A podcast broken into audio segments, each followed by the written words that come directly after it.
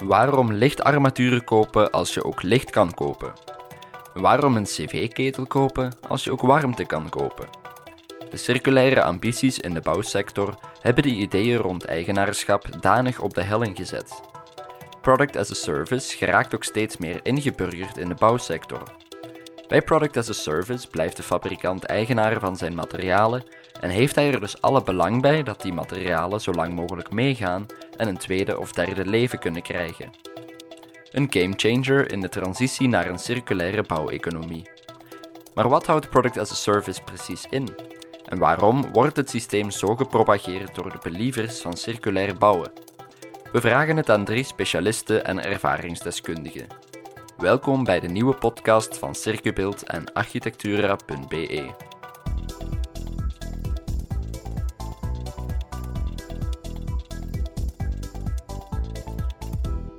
De eerste gast is Christian Levy van Econocom. Econocom ondersteunt bedrijven en overheden bij de implementatie van as-a-service businessmodellen en treedt hierbij op als financieringspartner. Dat is de tegenovergesteld van take the money and run. Uh, dat iemand iets installeert en dan zegt, uh, ja, de volgende klant. En ik besteed mijn energie aan de volgende klant. En het bedienen van een bestaande klant wordt een tweede, een tweede focus. De tweede gast is Michael Joris van Etap Lighting. ETAP ontwerpt, produceert, verkoopt en verhuurt industriële verlichting en noodverlichting. Onder de naam Your Light biedt ETAP licht ook aan als een dienst. Ik denk dat uh, onderhoud een heel, ja, is uiteraard een zeer belangrijke factor, want het is door onderhoud dat, pro dat producten lang meegaan. Uh, en dat klanten bij aanvang, als, je dat, dat project, als je een project bespreekt, eigenlijk nog altijd niet van zichzelf niet goed weten, wat is het onderhoud dat ik heb moeten presteren in voorgaande installaties. Onze laatste podcastgast is Sven Wuits van Factor 4. Factor 4 is een adviesbureau dat zijn klanten begeleidt in de verduurzaming van hun gebouwen met focus op energiebesparing en circulariteit. Factor 4 doet ook onderzoek naar product as a service modellen, waaronder een project waarbij het bij sociale huisvestingsmaatschappijen de stookplaats van grote appartementsgebouwen overneemt en volledig beheert om zo vervolgens de warmte te verkopen aan de bewoners van de appartementen. Enfin, ik ben er absoluut van overtuigd dat hè, die as-a-service uh, modellen, dat dat uh, zal helpen om naar die circulaire economie te gaan. Uh, volgens mij gaan die as-a-service modellen vanzelf groeien, tussen aanhalingstekens, um, als die materialen duurder worden en de diensten goedkoper. Hè. BTW op diensten bijvoorbeeld. Um, en duurdere materialen, dan, gaan, dan gaan mensen automatisch de reflex maken van ja, maar moet ik dat materiaal wel kopen, kan ik dat niet gewoon gebruiken en daarna teruggeven, um, omdat die materialen zo duur zijn. Zo, onze drie gasten van deze aflevering zijn gekend. Het interview werd afgenomen door Rick Neven en mijn naam is Stef Pennemans. Ik stond in voor opnames, montage en voice-over. Voor we van wal steken nog een dankjewel aan onze structurele podcastpartners. Derbigum, Belgisch fabrikant van duurzame dakmembranen, Schuko, aanbieder van hoogwaardige raam-, deur- en gevelsystemen Gyproc marktleider wat betreft bouwsystemen en oplossingen op basis van gips voor binnenhuis- en ruwbouwafwerking. En Janssen AG, ontwikkelaar, producent en verkoper van stalen systemen en kunststofproducten.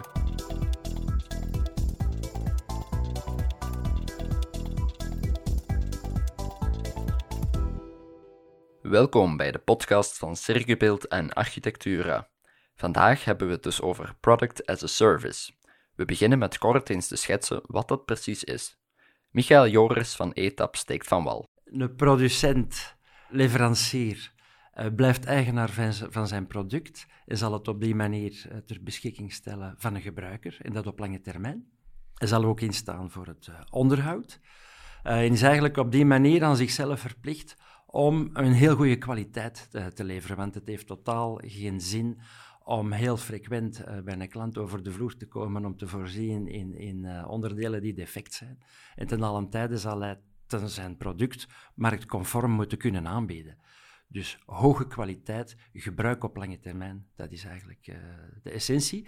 En als het kan, met, met terugname instaan voor een circulair hergebruik.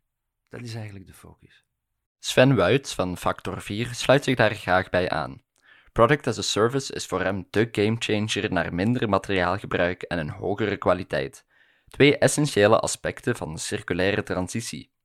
Met de manier waarop we vandaag materiaal aankopen en verbruiken, zullen we er niet komen. Nee, ik denk dat er nu uh, in de huidige manier van werken veel te weinig focus ligt op, uh, op kwaliteit, hè, zoals, uh, zoals al gezegd is, um, dus, en, en op materiaalgebruik. Als we echt willen evolueren naar minder materiaalgebruik, meer kwaliteit, dan gaan we echt moeten overschakelen naar een product-as-a-service systeem, omdat nu nu worden aannemers of installateurs helemaal niet ge, geïncentiveerd. Die hebben geen, niet de juiste incentive om kwaliteitsvolle, energiezuinige producten of, of uh, oplossingen te bieden, die op de lange termijn uh, goedkoper zijn. En door eigenlijk die as-a-service uh, systemen in te voeren, gaat dat, gaat dat wel veel meer gebeuren. Die producent wordt verantwoordelijk voor de kwaliteit die hij, die hij installeert. Terwijl nu, ja, in heel veel, zeker bij openbare aanbestedingen en zo, is heel dikwijls ja, de, prijs, eh, eh, de, de prijs is het belangrijkste criterium en de goedkoopste mag het komen doen. En dus een installateur die komt, uh, die zet die installatie, ook voor, energieverbruik bijvoorbeeld, die zet die installatie, die zet alles zo, zo warm mogelijk, zodat er zeker nooit iemand terugkomt om uh, te klagen van het is te koud. En dan gaat hij weg. dan loopt hij zo snel mogelijk en zo ver mogelijk weg, want hij wil geen problemen komen oplossen of zo. Maar ja, en daardoor zien we dat heel veel installaties in scholen, in ziekenhuizen, in, uh, in appartementsgebouwen, die staan allemaal heel slecht afgesteld en we kunnen overal 10, 15 procent energie besparen, gewoon door dat goed te beheren en door, door goede, uh, instellingen goed te zetten. Het verschuiven en verruimen van de verantwoordelijkheid van de fabrikant is een essentieel aspect van Product as a Service. Volgens Christian Levy van Econocom moeten we af van het principe take the money and run waarbij de taak van de fabrikant erop zit als zijn product geplaatst is. Zoals al gezegd is, de verantwoordelijkheid is heel belangrijk. Uh, dat is de tegenovergesteld van take the money and run. Uh, dat iemand iets installeert en dan zegt, uh, ja, de volgende klant. En ik besteed mijn energie aan de volgende klant. En het bedienen van een bestaande klant uh, wordt een tweede, een tweede focus. en eigenlijk in een product as a service er is een lange termijn relatie en verantwoordelijkheid. En eigenlijk de klant is geïnteresseerd niet zozeer in de materiaal of in het product zelf, maar in de functionaliteit van het product. En de functionaliteit betekent dat bijvoorbeeld voor verlichting of voor verwarming er zijn zoveel lumen beschikbaar, er zijn zoveel calorieën of zoveel graden beschikbaar.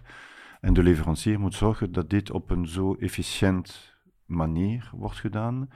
En daar, het is niet de korte termijn aankoopprijs uh, van belang, maar zeker wat wij noemen de total cost of use of de total cost of uh, life cycle, zodat uh, in het begin de installatie wordt meegenomen, onderhoud, herstelling en eventueel de waarde van de activa op het einde. Dat is afhankelijk van welk soort activa. Bepaalde activa hebben minder waarde op het einde, maar andere activa hebben toch 10, 20, 30 procent waarde op het einde. En dat is dan de bedoeling van die fabrikant om die waarde in een tweede leven te geven. Dus in plaats van inderdaad slechtere kwaliteit die misschien na tien jaar vervangen moet worden en niemand weet wat ermee gebeurt, dat is dan de, de leverancier is verantwoordelijk en na tien jaar, na vijftien jaar neemt hij iets over terug en dan kunt hij iets mee doen. Ofwel een tweede leven geven aan diezelfde product, ofwel de componenten uh, ernemen in een nieuwe uh, productieproces. En dan bijvoorbeeld uh, staal of aluminium of, of elektronische componenten, die worden dan in een nieuw product meegebruikt. En daardoor is de klant ontzorgd, zowel bij de installatie, bij het leven en bij end of life. Dus ontzorging is heel belangrijk, functionaliteit en verantwoordelijkheid. Michael, jullie hebben het al enkele keren concreet toegepast. Wat was voor jullie de reden om uh, het toe te passen in een project? Was dat jullie initiatief of was dat op vraag van opdrachtgever, architect? Nee, het is effectief uh, ons initiatief. We zijn ervan overtuigd dat onze verlichting, uh, dat we een, een, heel kwalitatieve verlichting hebben die functioneert op lange termijn en die kan functioneren op lange termijn. Um, en dat we eigenlijk ons in dit verhaal heel makkelijk kunnen inschrijven. Uh, in het circulaire verhaal, in het circulaire model. Um, En ik zou dat hebben we uh, voorgelegd aan klanten die daar belangstelling voor tonen, om ja, klanten die effectief geloof hebben uh, in dat circulaire verhaal en die belangstelling hebben voor kwaliteit en gebruik op lange termijn. Um, ja, dat is dus. Uh, en hoeveel projecten hebben jullie nu lopen? Wij hebben uh, een veertiental projecten lopen die opgezet zijn in de voorbije twee, drie jaar. Mm -hmm. En wat heb je al kunnen leren uit die eerste experimenten? Um, wat we daaruit leren um, is één, er is een belangrijk verschil in aanpak. Um, waar we vroeger in stonden, of nog altijd, hè, we, we, hebben nog altijd de reguliere verkoop, maar richten we, uh, reguliere verkoop gaat heel klassiek naar de installateurs. Waar uh, met Light as a Service je richt naar de eindgebruiker. Je maakt een overeenkomst met, uh, ja, met de eindgebruiker, met de eindklant. Dat is op zich, genereert dat misschien een beetje een spanningsveld in het normale werkingsmodel, maar uiteindelijk hebben we in de projecten die we gerealiseerd hebben, die hebben we daar eigenlijk een heel fijne en een goede omgang gehad met de installateurs, die toch een beetje op een, zich op een andere manier moeten organiseren. Um, twee, ik denk dat uh, onderhoud een heel, ja, is uiteraard een zeer belangrijke factor, want het is door onderhoud dat, dat producten uh, lang meegaan. Uh, en dat klanten bij aanvang als je dat, dat project, als je een project bespreekt, eigenlijk nog altijd niet goed, van zichzelf niet goed weten, wat is het onderhoud dat ik heb moeten presteren in voorgaande installaties. Als er een defect was, werd dat hersteld, maar er werd bij wijze van spreken geen boekhouding van bijgehouden. En om dan een vergelijking te maken tussen wat is aankoop en wat is as a service, waarbij de onderhoudsfactor wordt meegenomen, uh, ja, daar, daar, heeft, dat heeft men dan nog, daar heeft men weinig voeling mee. Mhm. En concreet, als je nu bekijkt de eerste projecten die jullie hadden lopen en, en nu het uh, 14 of het 15e project, zijn er dingen die je anders hebt aangepakt omdat je het moet bijsturen? Uh, ja, uiteraard is er een, uh, is er een bepaalde efficiëntie die we hebben ja, moeten installeren. Ik zou zeggen, de eerste projecten. Dus, Soms is dat een beetje een hobbelig parcours. Uh, maar ik denk dat uh, naarmate dat je daarin maturiteit krijgt en, en dat je, ja, we hebben, zeggen, moeten bijschakelen in projectmanagement. we zijn nu volop de mensen die onze sales bijvoorbeeld, die normaal instaan voor de reguliere verkoop, die zijn we nu ook mee in dat verhaal aan het betrekken om, om, om daar beter op te kunnen inspelen. Uh, dus ja, het ging, het ging eigenlijk over uh, projectmanagement en, en, en de aanpak uh, rond sales eigenlijk, die we hebben bijgestuurd. Ja, ik denk dat dat, dat is inderdaad een, iets dat wij ook tegenkomen of werken, dat de, de mensen die bij die projecten betrokken zijn, dat die echt een hele andere state of mind moeten, moeten ontwikkelen. Hè. Dus de verkopers moeten niet meer installaties verkopen, maar moeten uh, ja, warmte verkopen in ons geval. Um, en, en dat is echt een hele andere manier van denken. En, en ook het, uh, ja, het, uh, het aspect onderhoud en die restwaarde op het einde van het, van het contract eigenlijk, zijn ook twee dingen die heel belangrijk zijn. Hè. Dat onderhoud wordt altijd onderschat. Hè. Dat, is, dat is een probleem dat wij ervaren als we onze oplossing willen verkopen, tussen aanhalingstekens. Dat klanten dat altijd vergelijken met, ik, koop, ik kan gewoon een ketel gaan kopen bij de Nubo, bij wijze van spreken. En dat kost maar 2000 euro. En als ik het bij u koop, ja. Maar dan zit alles er wel mee in en zo. En dus mensen hebben dikwijls die, die onderhoudskosten en zo helemaal niet goed, niet goed in beeld. En dan is het moeilijk om een vergelijking te maken tussen een as-a-service dienst en business as usual. Ja, uh, de serviceability is daarin uh, een belangrijk nieuw element. Uh, waarin dat je als leverancier, producent-leverancier, de eindverantwoordelijkheid hebt. Eh, van een installatie. Eh, anders heb je die op productbasis, maar nu heb je die op installatiebasis.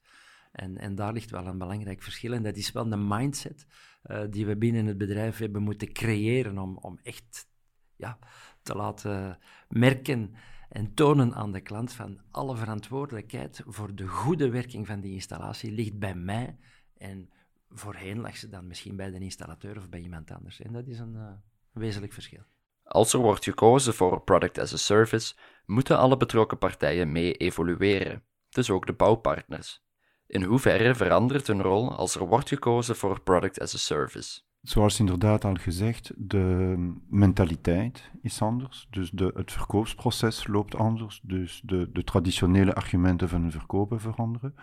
Uh, de hele organisatie moet uh, zich uh, oriënteren naar een lange termijn relatie. En inderdaad, het projectmanagement aspect is, is heel belangrijk. Dus weinig ehm, bouwfirma's hebben de projectmanagement, ik zou zeggen, competenties in huis. Natuurlijk wel voor een aannemer, die heeft natuurlijk de, de, de projectmanagementbevoegdheden in huis, maar een fabrikant meestal niet. Uh, hij verkoopt zijn product, de kenmerken, de technische kenmerken, met technische argumenten. Maar hier gaat het om, um, als de klant belt, als iets fout loopt, uh, bij wie komt hij, uh, wie moet het aanpakken, met welke service level agreement, dus welk, welke niveau van antwoordtijd, van hoeveel procent van de tijd mag het apparatuur uh, niet werken? Is dat 99 procent wel goed, goede werking, of 98 of 95? Dit zijn elementen waar de organisatie van, van het bedrijf zich moet aanpassen. En dat is iets anders dan ik, ik installeer een warmteketen. En als het bon van receptiebon getekend is, dan is het goed. Nee, het gaat over zoveel procent. En communiceren tussen afdelingen, dat is ook heel belangrijk. Ehm, de, de installatie, de verkoop, onderhoud, al die mensen moeten communiceren. En wat het financieel aspect betreft, natuurlijk ook begrijpen dat het over een lange termijn relatie gaat. Ehm, inderdaad, het is moeilijk voor een klant om de vergelijking te maken tussen ik koop iets en ik heb meestal verborgen kosten van interne mensen die tijd aan besteden, maar al die tijd is niet geregistreerd. Hè. Dus het is moeilijk te zeggen, besteed ik een uur per maand, twee uur, drie uur, vier uur. Terwijl natuurlijk de leverancier die het doet, die moest nee, anticiperen van hoeveel zal ik aan. En dus mensen, enfin, klanten vinden dikwijls dat as a service duurder is. Maar dat is omdat er is een een gebrek aan kennis van de echte kosten en ook de verborgen kosten. Als iets niet functioneert, bijvoorbeeld een, een zaal zonder licht, wat zijn de verborgen kosten van een dag zonder die zaal te kunnen werken? Andere mensen moeten ergens anders gaan zitten. Uh, welke zijn. Dus in principe zou het op, op lange termijn goedkoper moeten zijn of, of, of even duur? In principe is dat goedkoper door uh, hogere efficiëntie. En efficiëntie vertaalt zich in, in geld in principe. Maar de, de finesse is inderdaad dat te kunnen kwantificeren en aantonen aan de klant.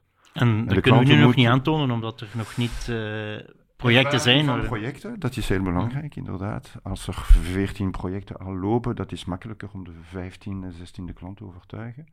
Uh, inderdaad, een, een, aan, een leverancier die begint, die moet assumpties maken en misschien in het begin neemt hij zekerheidsfactoren in zijn berekening waaruit misschien te duur is. Maar inderdaad, zoals Sven gezegd heeft, de restwaarde is ook belangrijk. Hè. De restwaarde, dus anticiperen over de tweedehandse waarde, is een manier om de kost voor het eerste gebruiker naar beneden te trekken. Omdat bijvoorbeeld als een installatie nog 20% waard is na, ik zeg iets, acht jaar, dan betaalt de eerste gebruiker 80% in plaats van 100%. En daardoor kun je compenseren die onzekerheidsfactor of, of de verborgen. Michael, hoe zit dat bij jullie met, met de restwaarde? Hoe bepalen jullie dat? Dat is nog, niet, dat is nog een moeilijk gegeven in feite, omdat er eigenlijk uh, in de verlichtingsmarkt op vandaag nog geen, die, die bestaat nog niet.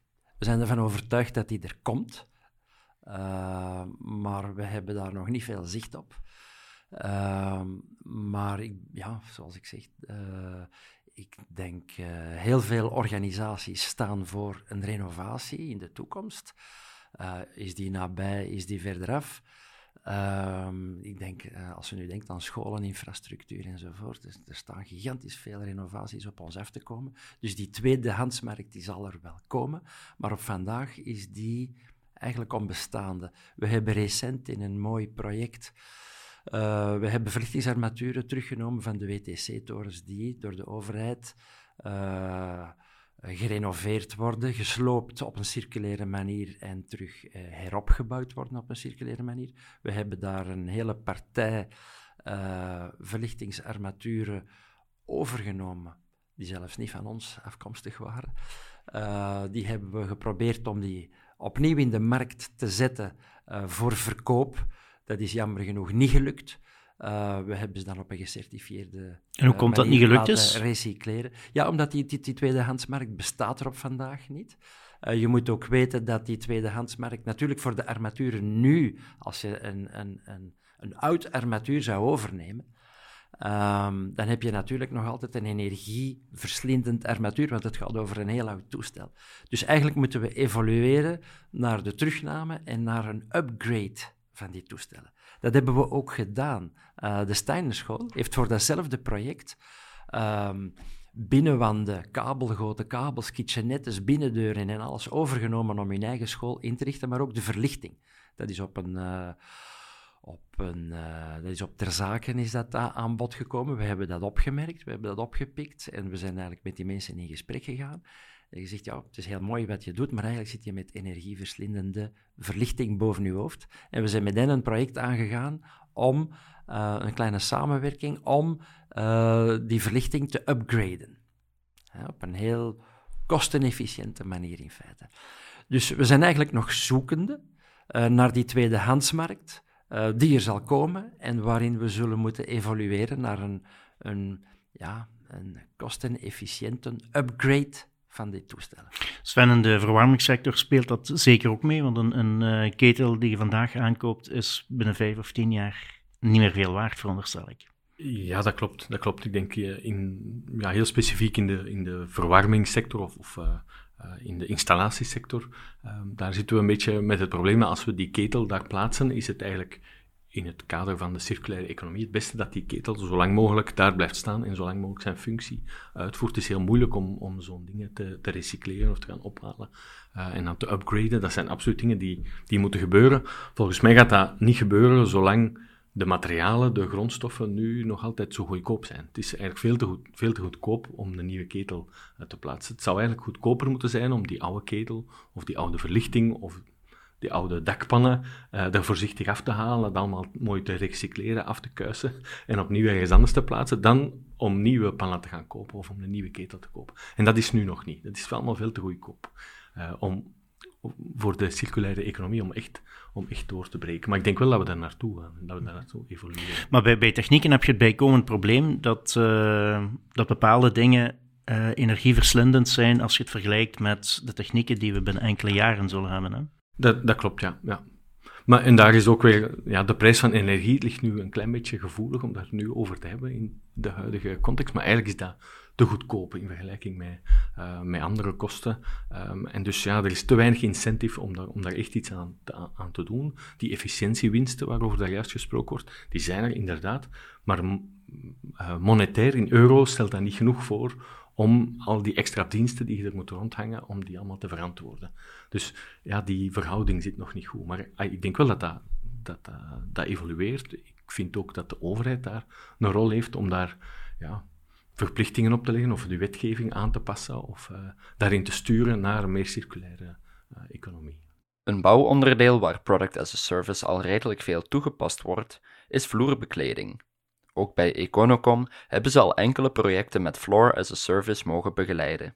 Dus we hebben inderdaad uh, dossiers uh, kunnen uh, organiseren voor Flooring as a Service, dus vloerbedekking. Daar gaat het om inderdaad de coördinatie van verschillende actoren, omdat het levenscyclus van zo'n tapijt bestaat uit het concipiëren van, van de grondplannen van, van het gebouw. Um, dat was een renovatieproject, dus uh, het verwijderen van de oudere tapijten. Dus de nieuwe leverancier van de nieuwe heeft ervoor gezorgd dat die oudere tapijten die niet van hem kwamen, uh, gerecycleerd werden. Dan als coördinator samen met de fabrikant hebben wij de tussenkomst van de nieuwe plaatser, um, een ouderhoudsfirma die zorgt dat het tapijt uh, vlekkeloos blijft. Um, en dan inderdaad, het is een negen jaar contract, dus na negen jaar weten wij nog niet wie de uh, partij zal zijn die de nieuwe tapijt na negen jaar zal verwijderen. Dus wij um, acteren als integrator. Dat betekent dat wij de verschillende geldstromen van de verschillende uh, mogelijke leveranciers coördineren. Wij betalen naar goedkeuring van, van de eindklant. Uh, dat was de VVSG, dus de, de Vereniging van de Vlaamse uh, Steden en Gemeenten.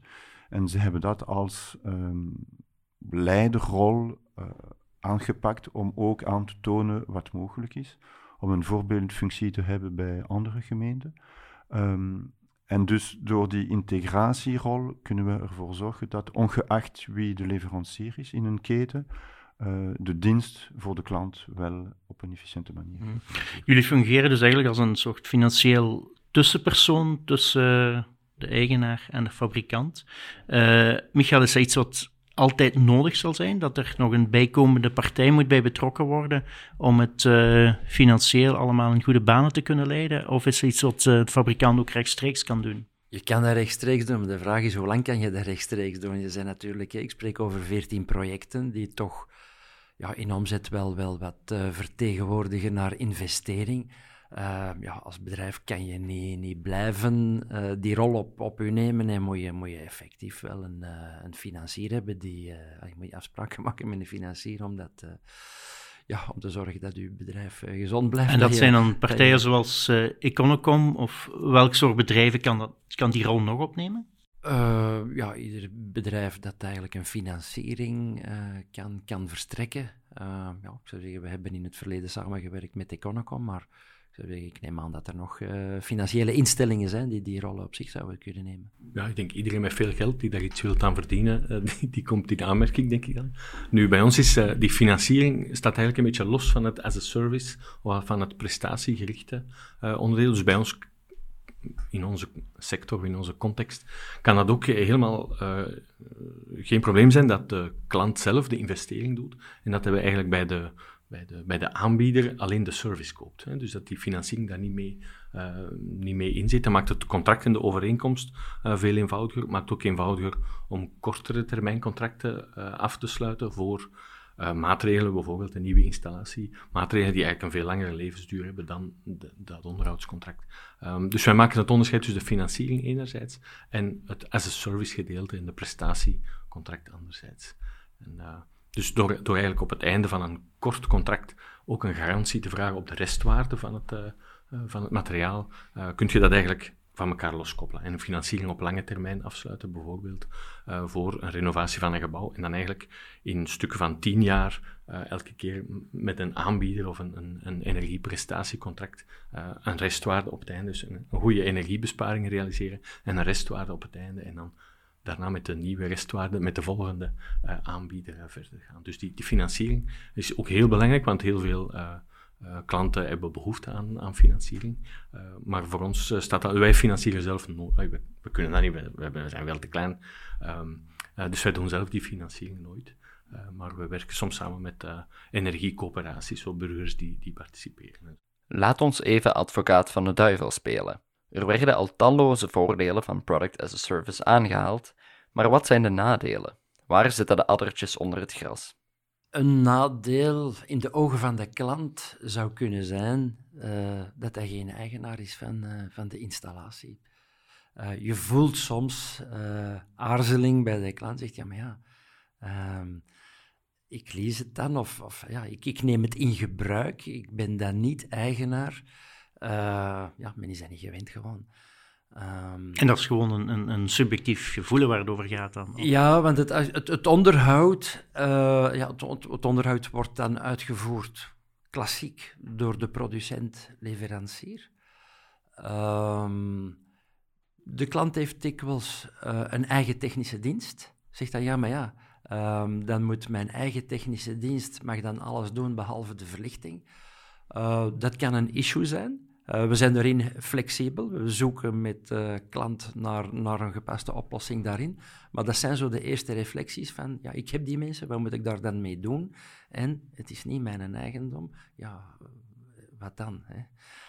Um, maar dat is, dat is kwestie van overleg en, en, en flexibiliteit. In, om u, ja, moet u eigenlijk inleven in, in de klantsenorganisatie eigenlijk. Christian, zijn er nog uh, nadelen aan het systeem verbonden? Zoals gezegd, de vergelijkbaarheid tussen aankoop en as a service uh, duwt een beetje in de richting van zelf doen door de klant aan te kopen. En inderdaad, als hij zijn eigen technische dienst heeft, dan nog meer het moeilijk is om, om dat te vergelijken. Maar ik denk, uh, dat is een verkeerd aanpak ook, dat iedereen eigenaar wordt van de installatie in zijn eigen gebouwen, omdat dat is niet circulair. Uh, dat kan uh, wel langer blijven, maar dan misschien op een inefficiënte manier. Dat het energieverbruik suboptimaal is als de klant dat zelf moet regelen. De klant zal ook niet uh, de restwaarde kunnen beheren. Nou, dat is niet de rol van een klant om een tweedehands keten op de markt te zetten. Hij is absoluut niet gespecialiseerd in. Dus hoe, kunt u dat goed doen? Uh, dus ik denk dat een klant inderdaad misschien op korte termijn uh, de uh, voordelen van zelf doen en zelf kopen zal zien. Maar als hij dat een beetje hoger bekijkt, dat het toch op circulariteit, op, op kostenefficiëntie, op functionaliteit toch in de goede richting gaat.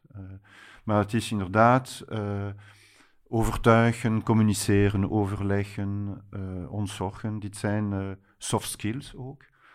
en niet alle fabrikanten die, zeker in, de bouwsector, met, met harde dingen bezig zijn, om die soft skill uh, goed te, te, kunnen, te kunnen beheren. Aan product as a service zijn zo te horen dus vooral voordelen verbonden. Nochtans, als je de hele markt bekijkt, worden er nog maar weinig contracten onder het product as a service model toegepast. Waarom is dat niet meer als het zoveel voordelen heeft? Volgens Sven zijn veel mensen nog te bang. Ik denk omwille van het feit dat het toch iets complexer is om op te zetten. Er moeten wat meer afspraken gemaakt worden hè, tussen de... Het is een lange termijn uh, overeenkomst. Mensen zijn dat niet gewoon. Dus het verkoopsproces is ook veel langer. Het duurt veel langer om de klant te overtuigen, om het uit te leggen en nog eens voor te rekenen van ah, als, je, als je dat niet doet nu, betaalt je zoveel. En dan zeg je, ja, maar dat is niet waar. ja, dat is wel waar, maar je weet dat niet. Dus dat, dat is echt een, een heel lang proces. Dat is ook waarom wij deelnemen aan die onderzoeksprojecten, eigenlijk om die initiële verkoopskosten, tussen aanhalingstekens, een beetje uh, te financieren. Wij, kunnen dat, wij kunnen dat zelf niet financieren, zo heel veel uh, verkoopseffort doen. Eh, bij, bij al die klanten. En um, ja, dus koudwatervrees, denk ik. En, het, is een, het is een iets complexere overeenkomst die ik moet afsluiten. Veel mensen zijn daar bang van. En de wetgeving, laat die het toe? Of uh, is dat ook nog een, een knelpunt dat het uh, niet altijd evident is om dat toe te passen? Um, ik zou zeggen, gelukkig op BTW-niveau bijvoorbeeld zijn de renovatiekosten aan 6% in plaats van de 21%. Dus dat gaat al in, in de goede richting. Ik ben niet zeker dat dit ook geldt voor bedrijven en, en uh, overheden. Ik, ik, ben er niet zeker van. Um, een andere knelpunt is zeker um, het feit dat in veel lastenboeken wordt gesproken over nieuwe toestellen. Um, het begint nu een beetje te komen dat lastenboeken vragen om 15, 20, 25 procent tweedehands of gerecycleerde materialen te mogen of te moeten uh, aanbieden. Maar dat is een, een, het begin van de fase. Um, ook het feit dat lastenboeken, enfin, veel lastenboeken zijn nog gericht op prijs. Dus daar moeten ook um, de klant in de criteria een beetje openheid tonen aan zoveel procent voor de circulaire oplossing. Dat mag 10 procent zijn van de punt, of ik, heb, ik heb een aantal voorbeelden gezien. Maar wel een evenwicht vinden tussen kwaliteit, circulariteit en prijs. Niet alles op prijs. Um, een ander aspect is ook, um, zeker voor de gebouwen, de discussie van, dat is een beetje een juridisch uh, speciale discussie, maar als iemand eigenaar, eigenaar is bijvoorbeeld van lampen of van verwarming, verwarmingsketen of van, van vloer, dat die geïncorporeerd worden, dus uh, uh, onroerend per bestemming of onroerend per uh, incorporatie, dat eigenaar van het gebouw wordt een beetje automatisch eigenaar van wat bij het gebouw geïnstalleerd is. En natuurlijk, dat vergt voor conflicten tussen bijvoorbeeld de fabrikant-eigenaar van de keten of fabrikant-eigenaar van de verlichting. Die zegt, nee, nee, dit zijn mijn toestellen, die komen niet automatisch in eigendom van, van de klant. Dus er is dus veel werk voor de juristen om het allemaal... Er is, er is werk voor de juristen en inderdaad, dat is een van de redenen waarom het iets complexer is, omdat... Uh, de klant, de leverancier en eventueel een derde partij hun jurist uh, de kop met elkaar moeten steken.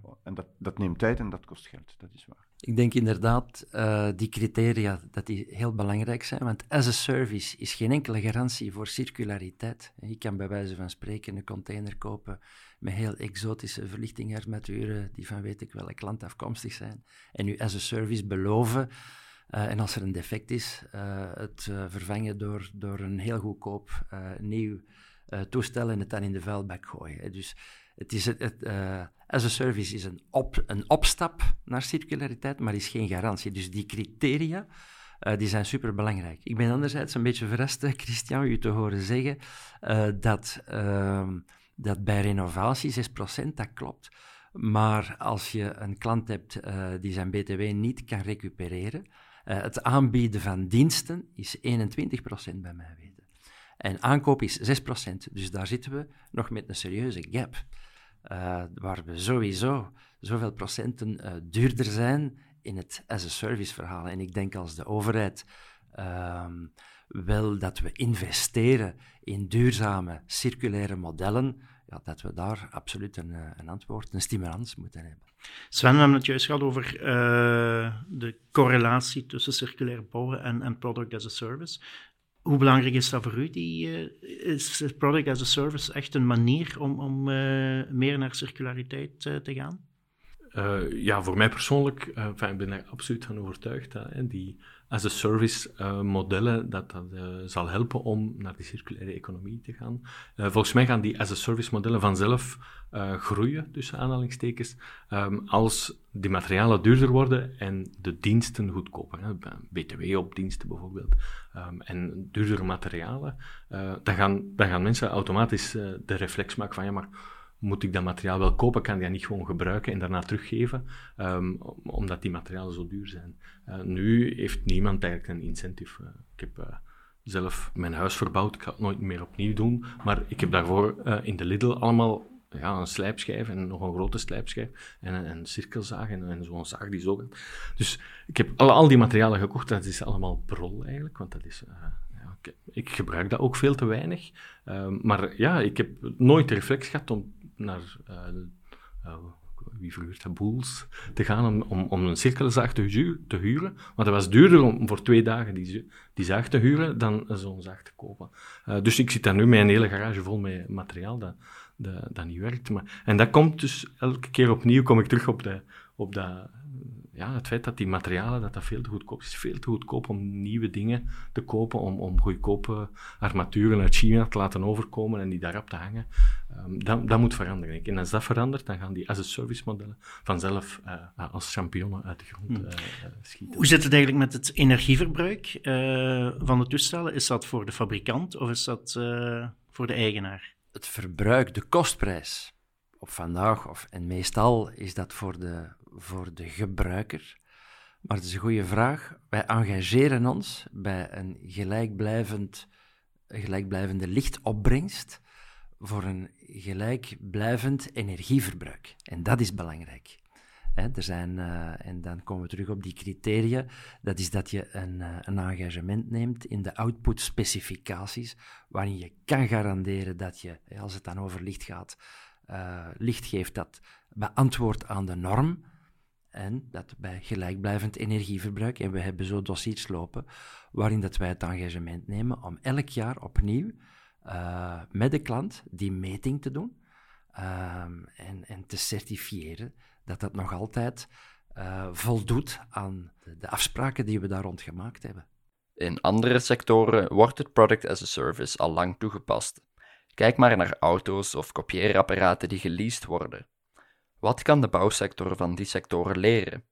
En is het in de bouwsector dan misschien moeilijker toe te passen? De ehm, andere sectoren inderdaad bieden al lang uh, as a service, maar wat we zien nu bijvoorbeeld in de wagens, Het is niet enkel meer een, een wagen dat as a service aangeboden wordt, maar mobiliteit as a service. Dat is dus niet enkel de eerste wagen, maar dat is ook misschien ehm, openbaar vervoer gecombineerd met, met uh, wagen of, of fietsen gecombineerd met, met wagen. Dus die, die aanbod wordt meer uh, naar de functie uh, gefocust dan naar een specifiek object.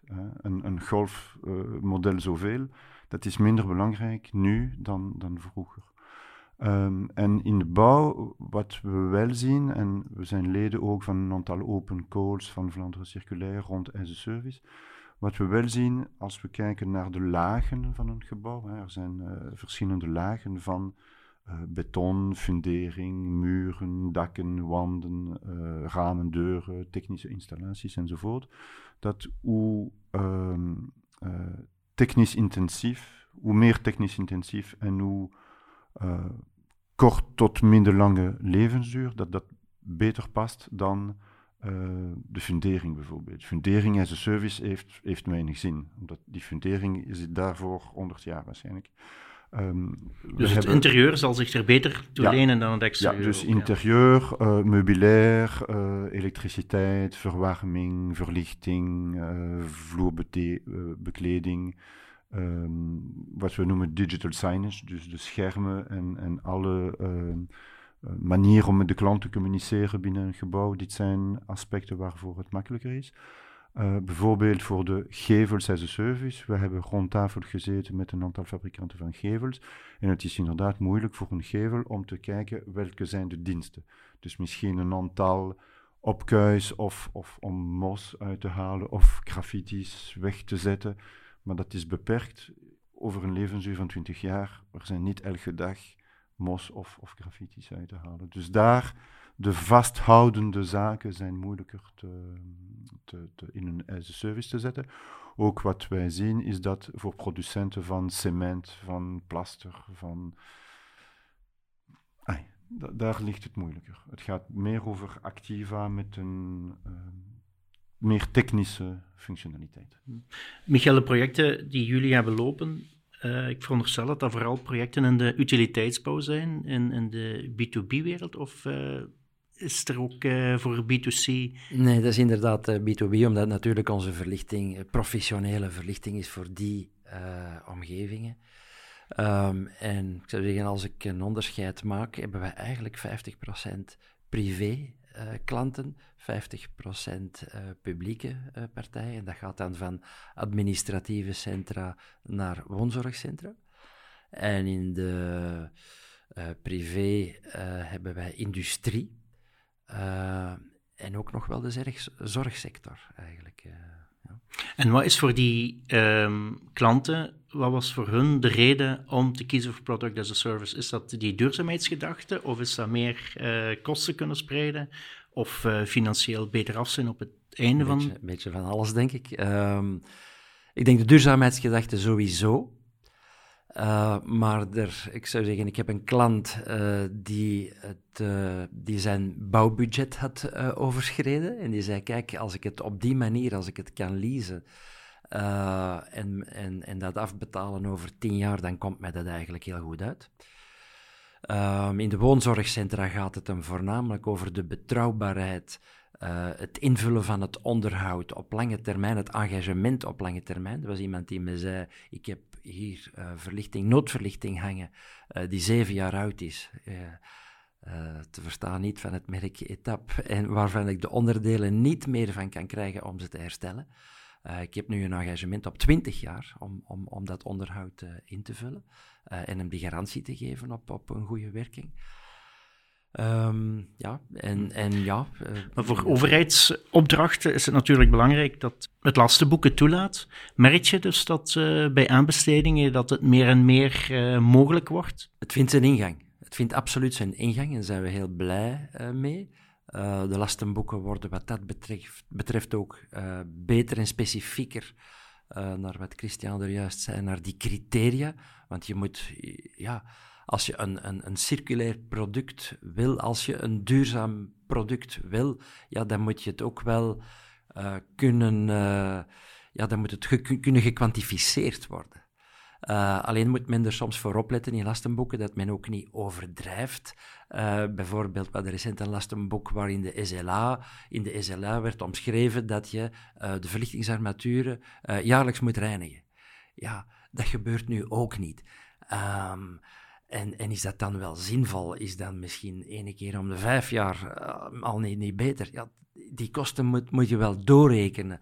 Dus het wordt alleen maar duurder. Uh, dus men moet wel zien dat men nu ineens niet, uh, dat de balans nu ineens naar de andere kant gaat en dat men eisen gaat stellen die, die voordien ook niet, niet de regel waren. Sven, ziet jij product as a service vooral iets voor de B2B-markt? Of, of is het ook uh, voor de, de consumenten haalbaar? Want jullie zijn ook met de sociale woningbouw bezig. Ja, ik denk dat het as-a-service model in principe ook voor consumenten of voor, particulieren heel interessant kan zijn, maar dan meer in de richting van eh, ja, zo de deeleconomie. Hè. Zoals ik daar straks zei met mijn slijpschijven thuis, eigenlijk kan ik beter, of ook voor auto's, deelwagens en zo, dat is, uh, die deelsteps en zo, dat zijn, dat zijn dingen die voor mij, voor mij is dat ook uh, circulaire economie en zijn dat ook as-a-service modellen. En ik denk dat daar voor particulieren toch, omdat particulieren dikwijls dingen hebben die ze niet zo heel intensief gebruiken en die ze dus best zouden kunnen delen met andere mensen.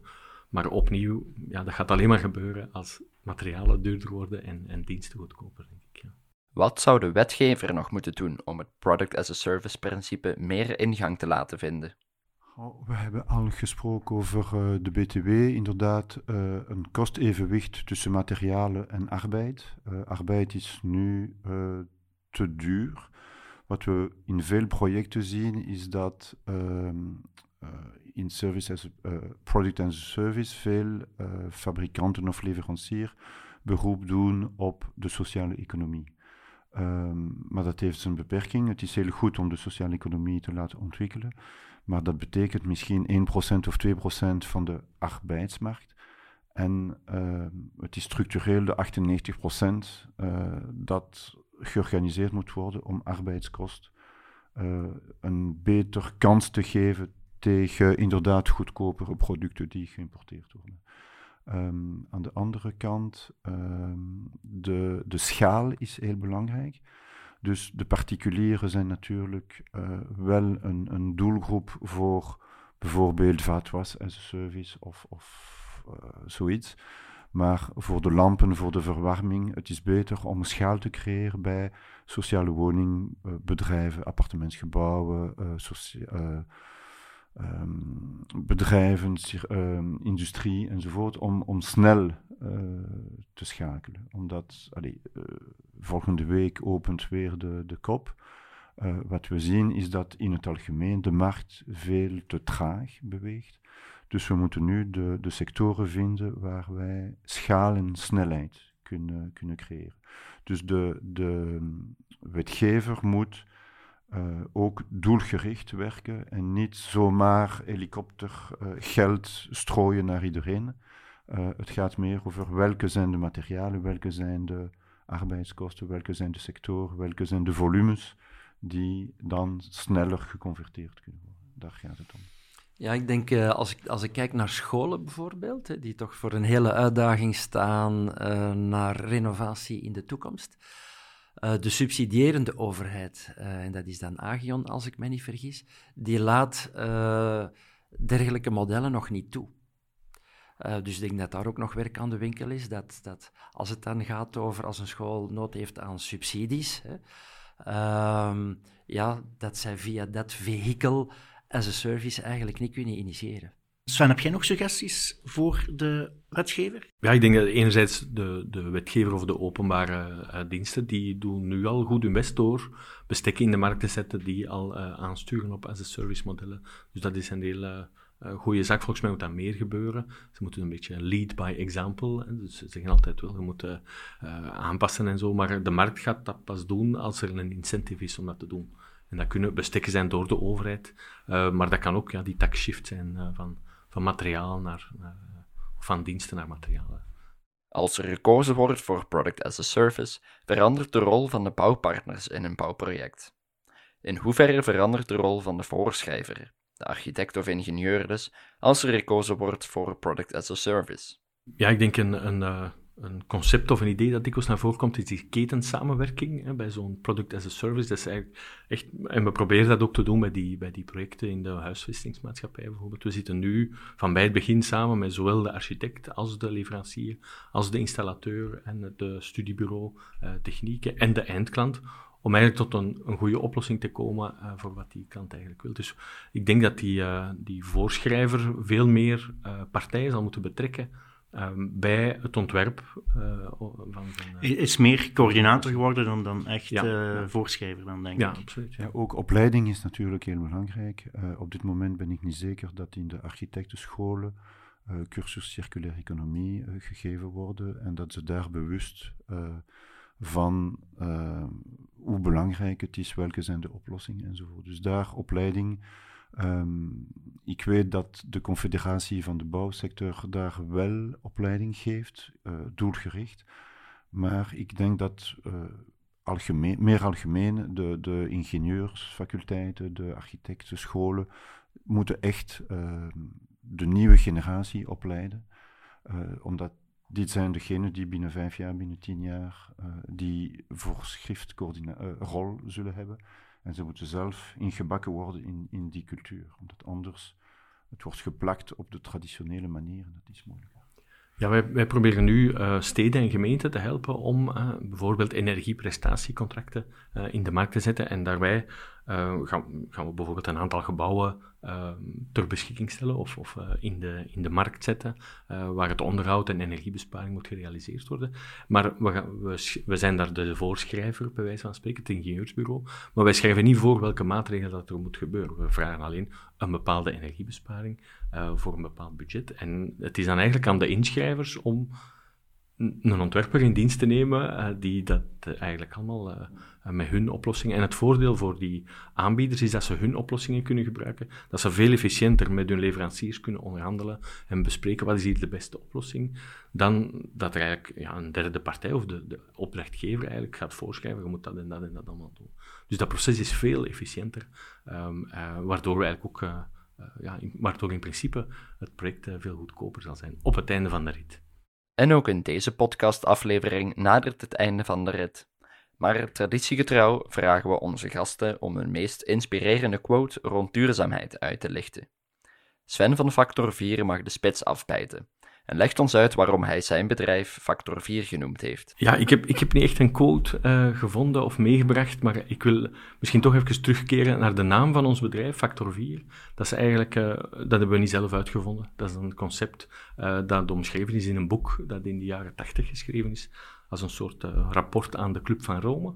En het idee van Factor 4 is dat we twee keer meer ehm, comfort zouden moeten realiseren met twee keer minder energie. Dat is eigenlijk uh, de factor 4 waar, waar we in de jaren 80 uh, aan dachten. Ik denk dat we ondertussen moeten denken aan factor 20 of zo, uh, enerzijds, want we gaan er niet komen met factor 4. Um, ehm, maar het is toch belangrijk om ook aan te geven, en we, we, focussen heel dikwijls op efficiëntiewinst en minder energieverbruik en minder materiaal, maar we, kunnen eigenlijk ook uh, kijken en als, als verkoopsargument gebruiken dat we meer comfort realiseren. Hè. We ontzorgen de klant, uh, hij krijgt beter licht, hij krijgt betere verwarming, veel meer zekerheid rond zijn rond zijn uh, productieproces of zo. Um, dus we moeten ook wel focus leggen op die comfort en die comforttevredenheid, meer dan uh, alleen maar energiebesparing. Ja. Michael vindt de inspiratie voor zijn quote bij zijn ex-collega Chris van Bellegem. Ja, ik, heb, ik denk spontaan aan mijn collega, die nu met pensioen is, maar die eigenlijk een beetje de geestelijke vader is van Light as a Service binnen ETAP. En die verwoorden het altijd heel eenvoudig waarbij dat hij zei, een duurzaam product dient in eerste instantie gemaakt te zijn voor een langdurig gebruik. Heel simpel. En tot slot is Christian aan de beurt. Wat mij betreft, uh, inderdaad in de transitie, omdat daar gaat het over. Uh, ik denk dat wij het nu echt moeten uh, ons engageren, allemaal. het is een collectieve verantwoordelijkheid en het is ook durven starten. Um, de, de, de klok tikt en binnen vijf of, of tien jaar moet er nu fundamenteel iets veranderd worden. Uh, dus roep echt iedereen, zowel de klanten als de leveranciers, om energie te focussen, om snel te schakelen naar, naar die transitie. Niet gewoon de kat uit de boom kijken en, en wachten dat zijn buur iets doet en, en les leren, maar echt zich engageren en, en starten. Ziezo een duidelijke boodschap om mee af te sluiten. Bedankt aan onze boeiende gasten in deze aflevering: Christian Levy van Econocom, Michael Joris van ETAP Lighting en Sven Wuits van Factor 4. Rick Neven nam het interview af en mijn naam is Stef Pennemans. Ik stond in voor de opnames, montage en voice-over. Tot slot nog een dankjewel aan onze structurele podcastpartners. Terbigum, Belgisch fabrikant van duurzame dakmembranen, Chuco, aanbieder van hoogwaardige raam-, deur- en gevelsystemen, Gyprox Saint-Gobain, marktleider wat betreft bouwsystemen en oplossingen op basis van gips voor binnenhuis- en ruwbouwafwerking, en Janssen AG, ontwikkelaar, producent en verkoper van stalen systemen en kunststofproducten. Ben je geïnteresseerd in meer podcasts over architectuur? Beluister dan zeker ook onze andere afleveringen op architectura.be. Tot horens!